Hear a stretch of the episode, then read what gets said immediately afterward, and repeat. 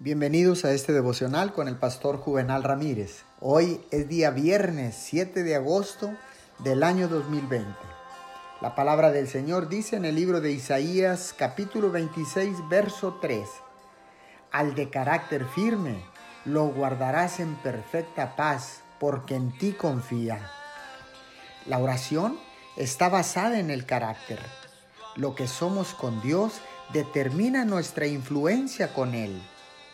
Fue el carácter interior, no el aspecto exterior, de hombres como Abraham, David, Moisés, Job y algunos otros, lo que tuvo tanta influencia con Dios en los tiempos bíblicos. Hoy no son tanto nuestras palabras, sino lo que realmente somos por dentro, lo que cuenta delante de Dios.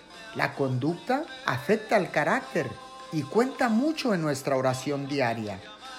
Al mismo tiempo, el carácter afecta a la conducta a un grado mucho mayor y tiene una influencia superior en la oración.